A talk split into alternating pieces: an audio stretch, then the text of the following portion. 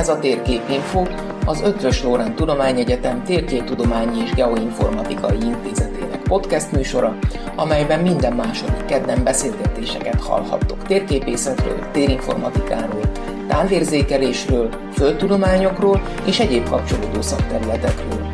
Beszélgető társaink a magyar térképészet elismert képviselői, kutatói és szakemberei lesznek. Podcastes csapatunk nevében remélem, hogy érdekes tartalommal tudunk nektek szolgálni. A Térképinfo podcast működését a Vodafone Podcast Pioneers program támogatja, amely elkötelezett a sokszínű tartalmak népszerűsítése mellett.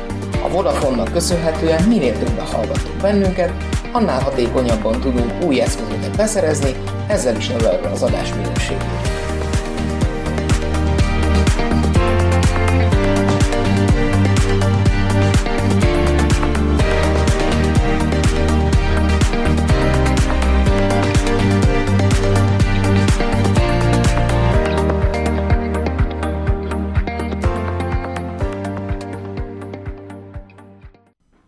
Tisztelettel köszöntöm a hallgatókat, mai vendégem dr. Albert Gáspár, térképész geológus, aki nem mellesleg az én doktori témavezetőm is, és vele a 3D modellekről, illetve az, azok föltani felhasználásáról fogunk ma beszélgetni.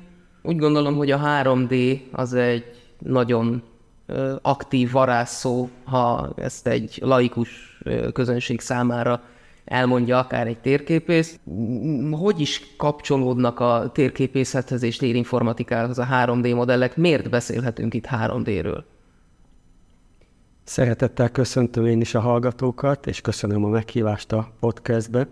A mondandómat eh, szeretném először egy eh, definícióval kezdeni, bocsánat, hogy mindjárt így a közepébe vágok hogy mi is a modell, és mi is az a dimenzió, ami meghatározza ezt a fogalomkört. Modellnek általában egy logikai abstrakciót nevezünk, egy mintát vagy egy tervet, amit mesterségesen azért hozunk létre, hogy egy természetes vagy egy mesterséges tárgy, vagy egy rendszer megjelenítését és működését szemléltessük. Mindjárt, hogyha térképész geoinformatikus szemszögből vizsgáljuk ezt a dolgot, hozhatunk egy nagyon uh, ismert modellt. Csak gondoljunk bele, hogy a Föld milyen modellként él az emberek fejében, milyen kozmográfiai képként él az emberek fejében. És ez hogy fejlődött az évek során, vagy évszázadok, évezredek során.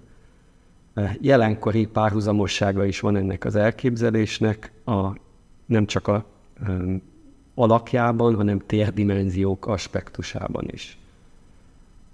Ugye vannak emberek, akik ezt, hogyha megkérdezzük az utcán, azt mondják, hogy a Föld az gömb alakú, ezt az átlagember ezt mondaná valószínűleg, de hát tudjuk, hogy ezért vannak emberek, akik a sík földet gondolják valós dolognak, persze ők tévednek, akik emlékeznek a középiskolai tanulmányaikra, azok már tudják, hogy ez egy lapított gömb alak, tehát az egyenlítőben egy kicsit szélesebb, mint amilyen magas a sarkok felé, tehát egy forgási ellipszoid, de aki meg földtudományt végzett, az meg tudja, hogy ez egy geoid alak.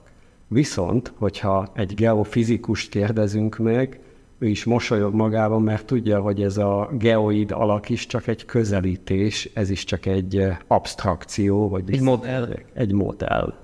Tehát valójában nem tudjuk pontosan, hogy milyen a Föld alakja, csak közelítőleg. A dimenziókat is áttekinthetjük, hogy eh, mit értünk háromdimenziós modell alatt. Hát legtöbbször a három dimenzió az a három térdimenzió.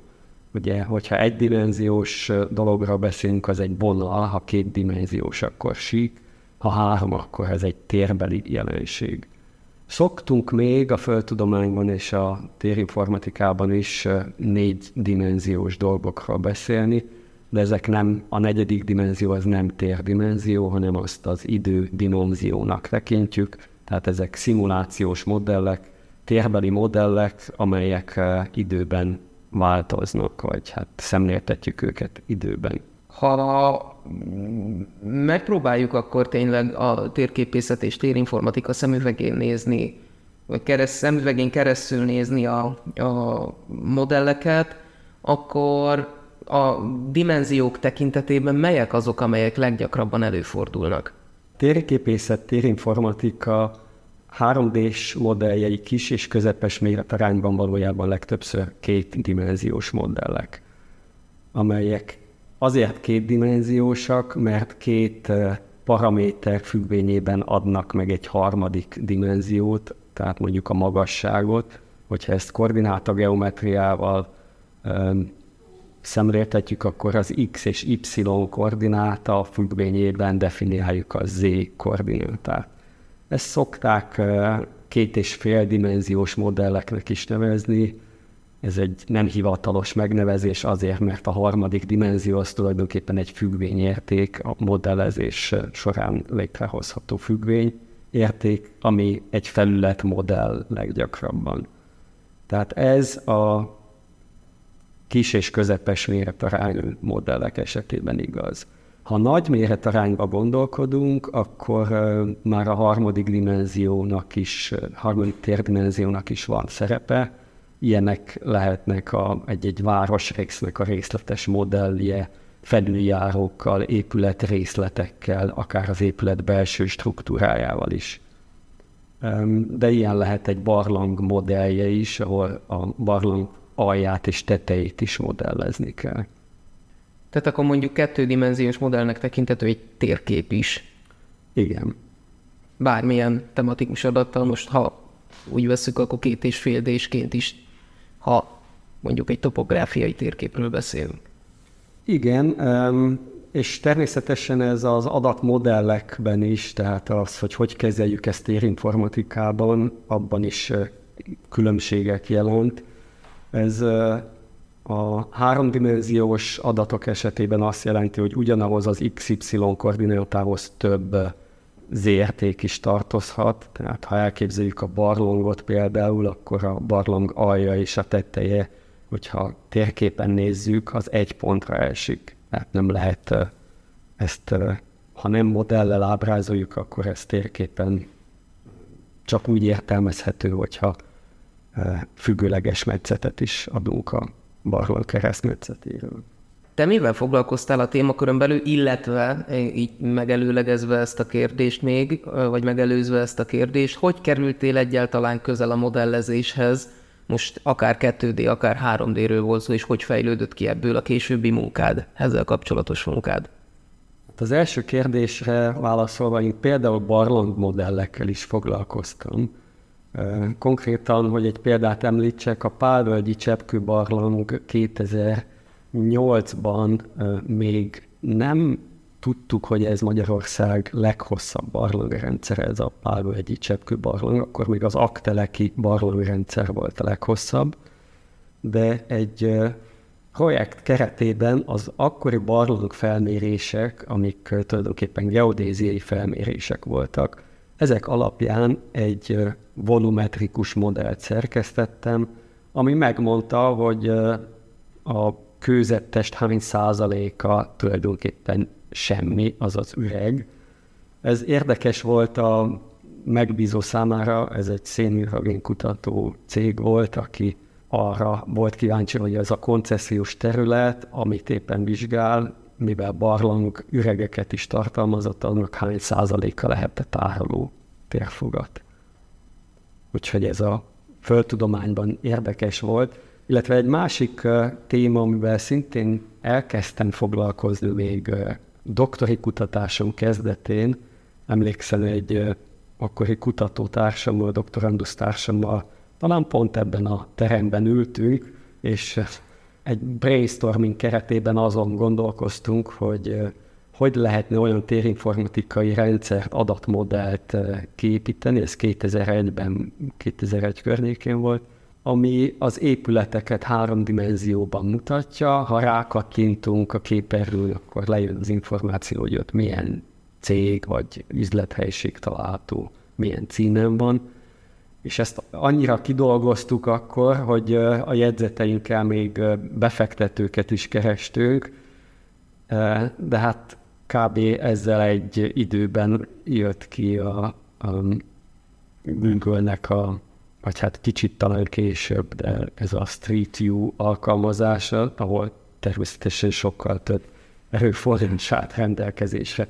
Ezzel csak igazából azt akartam mondani, hogy akkoriban, a 2000-es évek elején ez egy nagyon felfutó téma volt, és én 2001-ben kezdtem a doktorimat, geológus térképész végzettséggel. Geológusként szerkezetföldtannal foglalkoztam, ami maga egy térbeli gondolkodást igénylő szakterülete a földtannak, térképészként pedig térinformatikával, tehát adta magát, hogy egy kombinációját vegyem elő, mint doktori kutatás. Én a háromdimenziós földtani modellek térinformatikai aspektusaival foglalkoztam.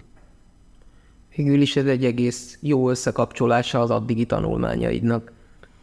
Igen, és ezt azóta is uh, igyekszem így szimbiózisban tartani, gyakorlatilag a ma futó kutatási projektjeimben is valamennyire a kettő mindig ötvöződik. Miért fontos a földtamban a 3D modellezés? Miért kell bizonyos területeket 3D modellezni? Mit kell ott látni? Mit lehet ott látni? A felszínnek többnyire ugye bár csak a föld felszínnek a, egy részletét látjuk. Ez azt jelenti, hogy kevés adatot tudunk gyűjteni azokról a jelenségekről, amelyek térben képzelendők el. Sokszor rossz feltártság vagy növényzeti fedettség miatt ezeket a földtani jelenségeket nem tudjuk megfelelően dokumentálni, ezért kutató fúrásokat, kutató árkokat létesítünk, de ezek is nagyon ritkán, nagyon ritka adatforrások tekinthetők. Tehát ezekből a nagyon szorványos adatokból kell a jelenség abstrakcióját, ezt a modellt, ezt a tervet, mintát kitalálnunk, mielőtt ez valóban háromdimenziós modellé állhatna össze digitálisan, össze kell álljon a geológus fejében. Ezt úgy nevezzük, hogy a földtani kép megformálása. Hogyha a geológus nem tudja elképzelni a jelenséget térben, akkor nem lesz jó a térkép, amit rajzol, nem lesz jó a cikk, amit ír, vagy a dokumentáció, amit lead az adattárba. Tehát a háromdimenziós modellek a földtanban a jelenség jobb megértéséhez segítik hozzá a kutatókat. Kommunikálni lehet velük eredményeket? Persze, hogy lehet, hát az a céljuk többek között. Ezek nem csak látványos modellek, hanem ezek a szakszerű munkának a bizonyítékai is. Egy tudományos, matematikailag alátámasztott adatokkal alátámasztott modell, nem csak látványos. Persze látványos kell legyen, hogy megértsék mások, de meg kell győzni a kollégákat adatokkal is. Mikortól terjedt el a 3D modellek alkalmazása a geológiában? Körülbelül a 90-es évek közepén már olyan szintű modellek, erőforrások voltak, nem mondjuk nálunk annyira nem, de inkább nyugaton, amelyek az átlagos akadémiai kutatók számára is könnyen elérhetőek voltak. Persze léteztek már a 60-as évektől számítógépes modellek, de ezek inkább csak az olajkutató társaságok, nagyobb cégek számára voltak elérhetőek. A 90-es évekig, sőt, hát mondjuk inkább még később is nálunk a háromdimenziós modell analóg modell volt, ami azt jelenti, hogy X-ből mondjuk megformáltak egy gyűrődést, vagy egy sódómot, hogy szemléltessék a, mondok a térbeliségét, de leggyakrabban a, a 3D modell az egy koncepció volt, egy, egy elméleti modell, amit a geológiai térkép, a geológiai metszet, tehát a függőleges metszet, plusz a tömbszelvény, amit rajzoltak, ez képviselt. Ez is modell, ugye ez a földtani képnek a megformálása, ahhoz, hogy megértse a, a szakember, ezt mindenképp mellékelni kellett a tudományos munkákhoz. Mik kellenek ahhoz, hogy akkor most én itt leüljek, és elkezdjek ilyen 3D modelleket gyártani, rajzolni, szerkeszteni? Hát természetesen adatok. Na, de milyen adatok? A felszínről gyűjtött adatok, ezek a leggazdagabb forrás, a mélyből gyűjtött minták természetesen ezek hozzájárulnak. Ezek már nagyon régen, már a 20. századai, sőt még korábban is rendelkezésre álltak. Tehát a fúrómagokból szerzett minták, ezek mind adatoknak tekinthetők. Ezek, amiket gyűjtünk a terepen, beleértve a kutatófúrásokat is, ezek az alapadatok. Ezek lehetnek minőségi vagy mennyiségi adatok alapvetően, és a kettő összefügg. Mennyiségi adat alap, alatt például azt értem, hogy a terepen mérünk egy rétegdőlést. Annak van egy iránya és egy dőlés szöge. Ez egy jelenségnek a mért értéke, mégpedig a réteg lapnak, ami egykor mi szintesen települt le, ennek a kimozdulását szemlélteti a térbeliségét. Hogyha sok ilyet mérek egy területen, akkor ebből össze tudom rakni a 3 d modelljét a adott rétegnek, mondjuk egy homokkőpaznak. A minőségi adat pedig maga a definíció, az, hogy milyen kőzetet gyűjtök. Hát például az, hogy homokkő, ez egy minőség.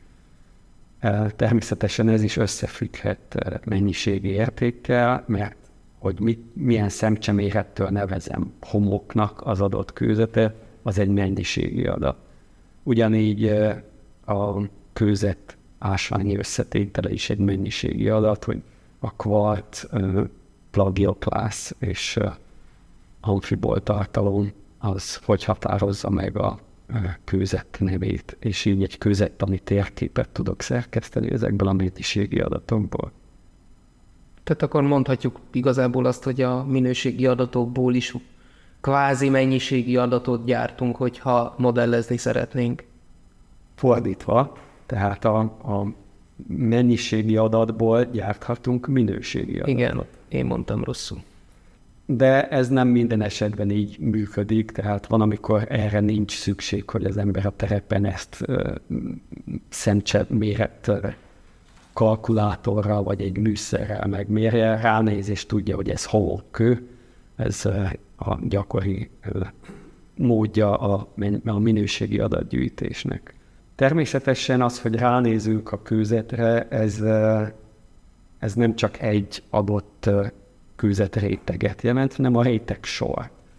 Hogyha megnézünk egy sziklafalat, akkor látjuk, hogy ez egy rétegzet jelenség, tehát a rétegek egymásra települnek, és nem mindig ugyanaz a kőzet található a másik fölött.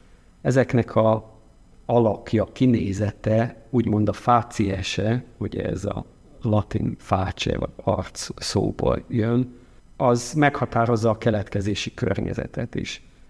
Például más, hogy néz ki egy sekélytengeri deltatorkolat homokköve, mint a sivatagi homoknak a homokköve. Ezt is egy tulajdonképpen egy minőségi adatnak tekinthetjük, ez a fácies térképezés. Ez mindjárt egy eh, olyan kategória, ami, hogyha visszatérünk a térinformatikai vonalra, akkor egy attribútőként a mérési ponthoz, vagy a térképezett helyszínhez hozzáadhatunk. Ugorjunk már vissza egy kicsit az adatokhoz, és igazából ahhoz, hogy jó-jó, adatok kellenek ahhoz, hogy modellezzünk, de honnan, hogyan tudunk ilyen adatokat nyerni? Az alapadatok, ugye ezeket térképezzük, gyűjtjük a terepen, ezek ha mennyiségi adatok, akkor ebből lehet igazán jó modellt szerkeszteni, mert a mennyiségi adatokból matematikai módszerrel könnyű tovább dolgozni. Akár ha felszínmodellt tekintünk, ugye ott arról van szó, hogy különböző ponton megmérjük a magasságot, és abból interpolációs módszerrel azokon a helyeken is meg tudjuk mondani a magasságot, ahol nem mértünk. Ugyanez a földtamban is igaz. Így ezek a úgynevezett becsült adatok, ezek másodlagos adatok, ezeket máshogy kezeljük, mint az alapadatokat.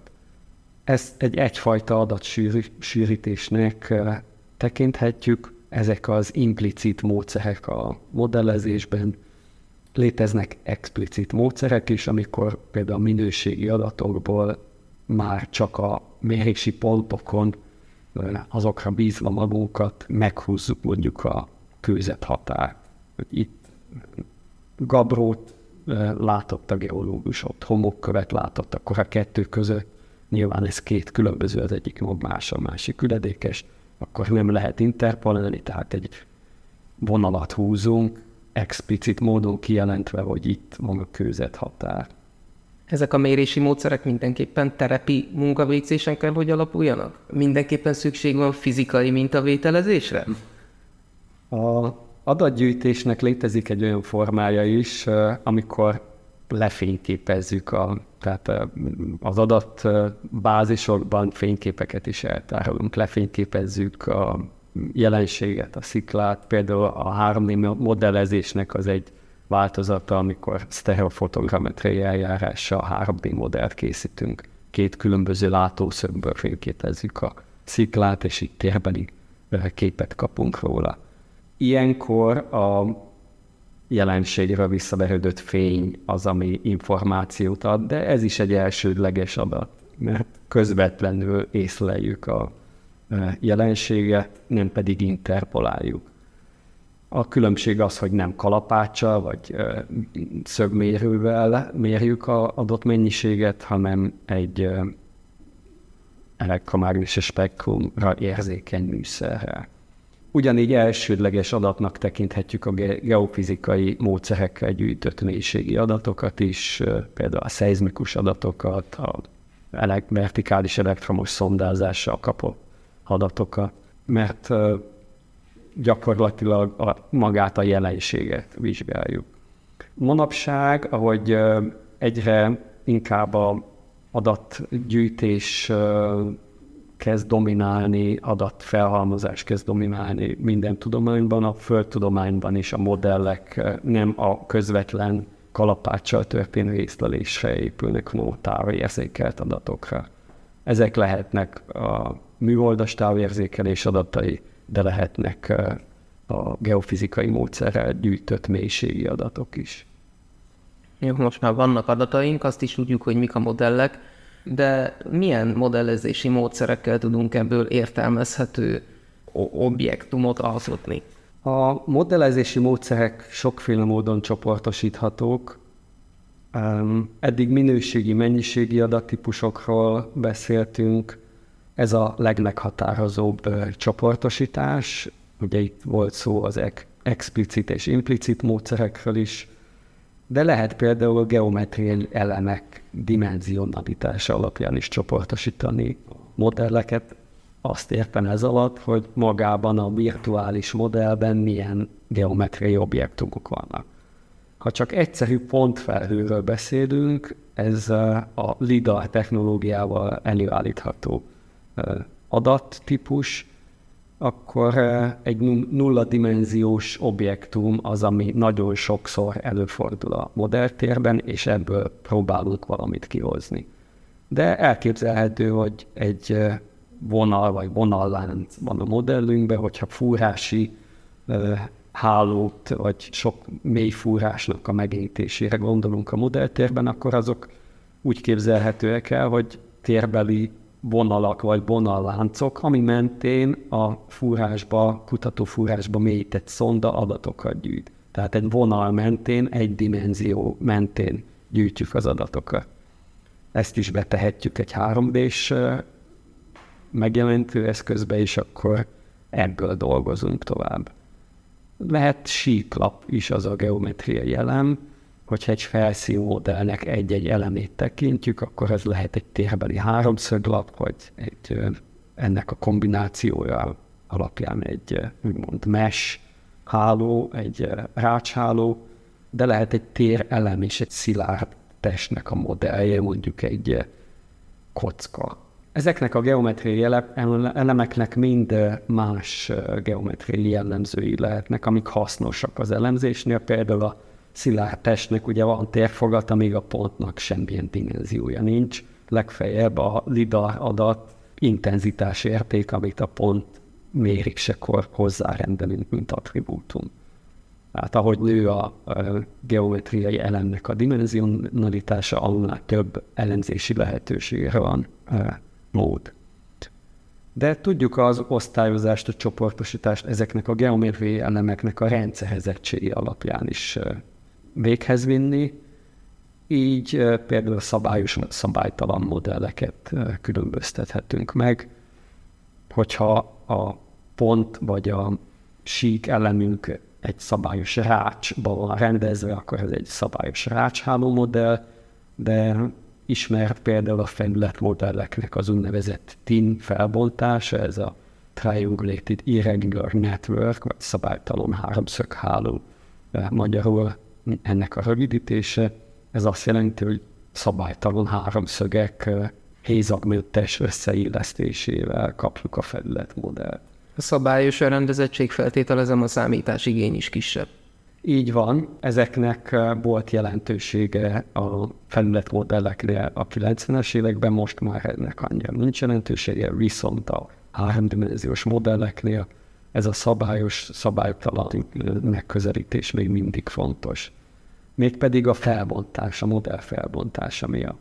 Ha maradunk ennél a TIN háromszögháló modell példánál, itt említettem, hogy a hézagmentes kitöltés az egy fontos jellemzője a tinálónak. A 3D-s modellekben is van úgynevezett teszellációs hézagmentes, a tehet hézagmentesen kitöltő modellezés típus.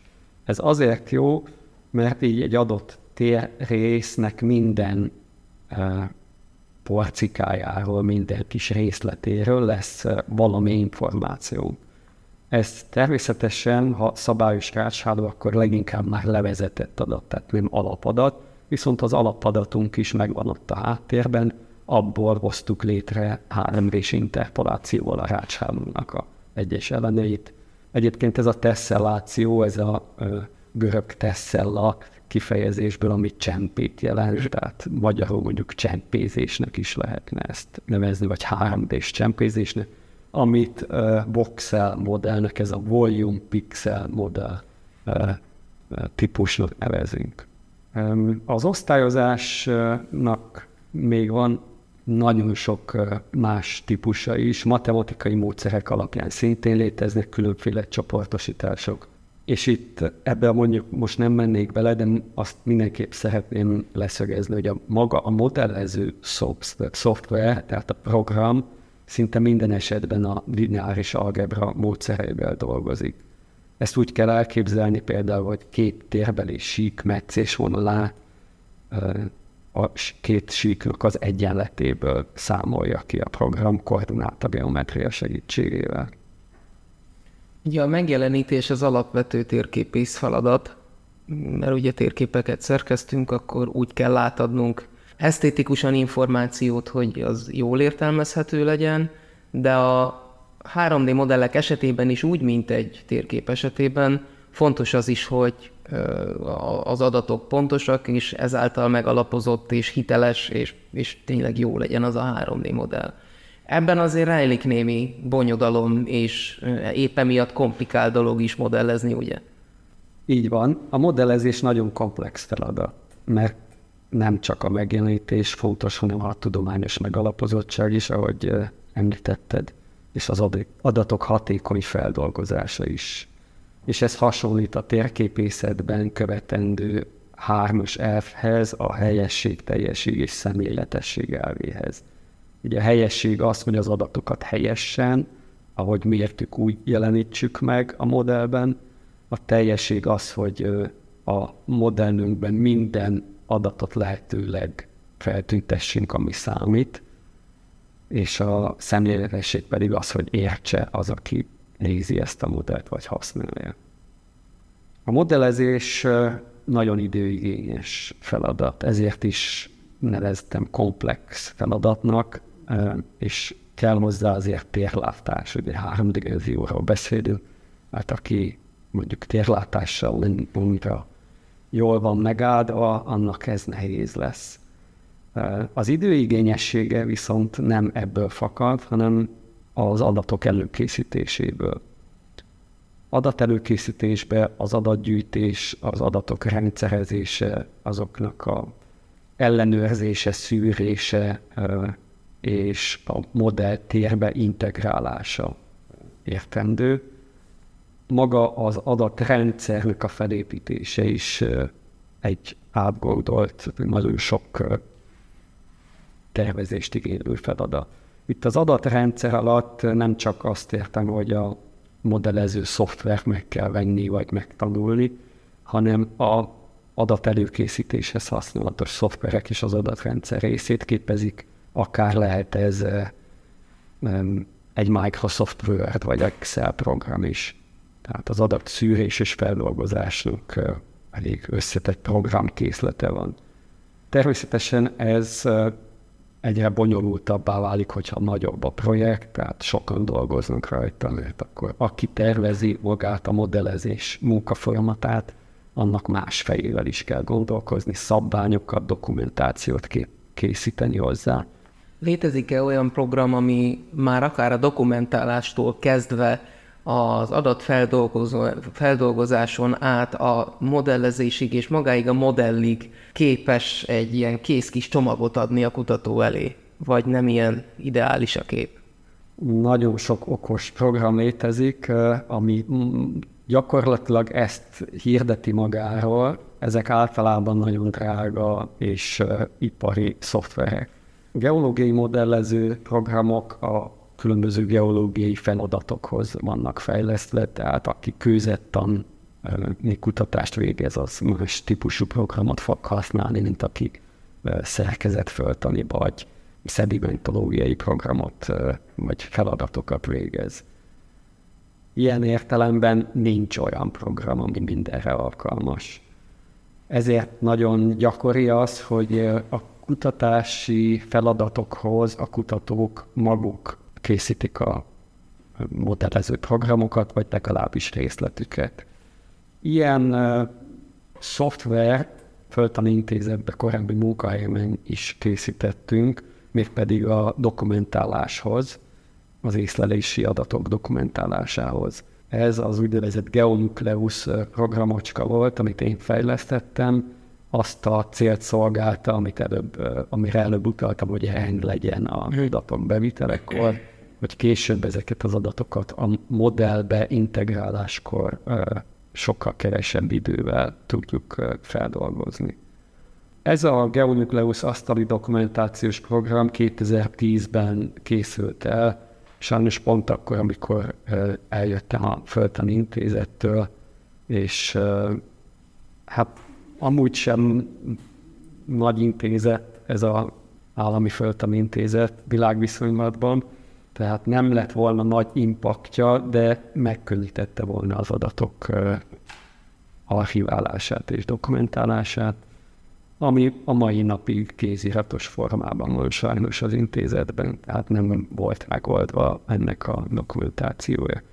Ezzel párhuzamosan a nemzetközi föltani dokumentációs körökben, tehát föltani térképezők számára elérhető módon kijött egy ingyenesen elérhető szabad felhasználású dokumentáló program, ami nagyon okos volt, és gyakorlatilag a geoadatbázis feltöltését lehetővé tette. Tehát ez gyakorlatilag a geotlögzt eltemette. Hát sajnálom, de sok ilyen program volt. Azt azért szeretnénk hangsúlyozni, hogy maga a modellezés folyamata egy ismétlődő, egy iteratív munka. Ez azt jelenti, hogy változó paraméterek mellett kell lefuttatni sok-sok modellt a programmal, majd ezeket kiértékelni és dokumentálni az eredményt. Ez is természetesen egy időigényes folyamat, tehát nem gombnyomásra történik, de hogyha tudjuk automatizálni ezt a folyamatot, akkor nagyon sok időt spórolunk. Ahogy mondtam, kevés olyan program létezik, ami alkalmas egy-egy új kutatási kérdés teljes körű megválaszolására, tehát mindenre alkalmas.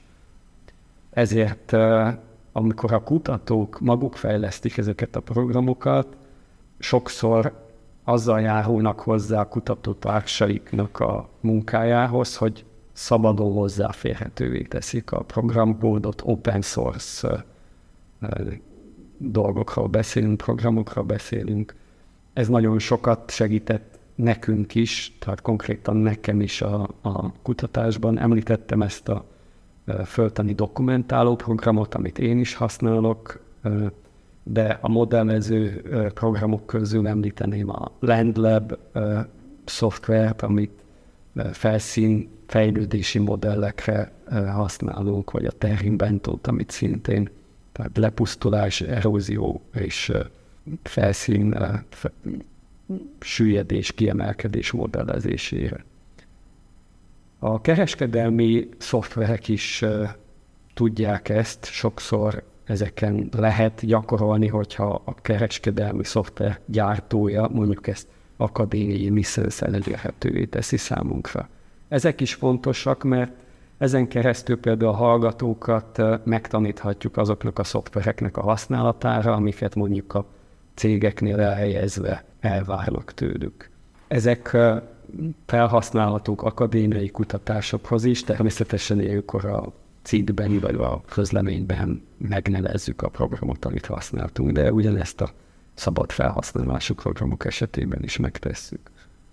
Végezetül tudsz mondani néhány példát a jelenlegi munkásságodból, kutatásodból, amiben nagy szerepe van a modellezésnek? Ahogy említettem a riport elején, a modellezés valahogy mindig jelen volt ez a kettőség a kutatásomban, és ez most is így van. Jelenleg folyó kutatások néha csak egy-egy részfeladat erejéig érintik a modellezést, de van olyan projekt, ahol téma vagy maga projektvezetőként is jelen vagyok. Például a 3D-s modellezés föltani alkalmazásának egyik területe a szikla kibukkanások modellezése, ezt is említettem korábban, amikor fényképekkel, vagy esetleg modernebb eszközökkel, úgy LIDAR, pókfelhővel egy sziklát dokumentálunk, és olyan helyekről tudunk információt gyűjteni, ahol fizikailag nem érjük el a sziklát, tehát alpin technikával esetleg föl tudnánk mászni oda, de azért ez ritka. Magyarországon elsőként alkalmaztuk ezt a módszert például magas sziklafalak szerkezet föltani szempontú vizsgálatához. Ez egy jelenleg is futó projekt, de említem a gerekcse felszínfejlődésének a modellezését, itt egy szimulációs modellt kell elképzelni, ahol e, témavezetőként vagyok jelen. Itt egy doktoranduszom e, foglalkozik ezzel a témával. Illetve a területet jól ismerő geológusként is azért van szerepelő lehetségben sokat jár térképezni. És végül a hátszegi medence geológiai térképezését említeném, ahol a terepen rögzített mérési adatokból szerkesztett geológiai modellek segítenek megérteni a terület föltani felépítését és fejlődés történetét. Nagyon köszönöm, hogy tudtunk a modellezésről magáról és érdekes példákról is beszélgetni. Hát még van egy olyan téma, amivel kapcsolatban mindenképp keresni foglak, de hát azt nem lövöm még le a hallgatóknak, úgyhogy remélem, hogy hamarosan ismét beszélgetni fogunk. Köszönöm a beszélgetést. Köszönöm a meghívást.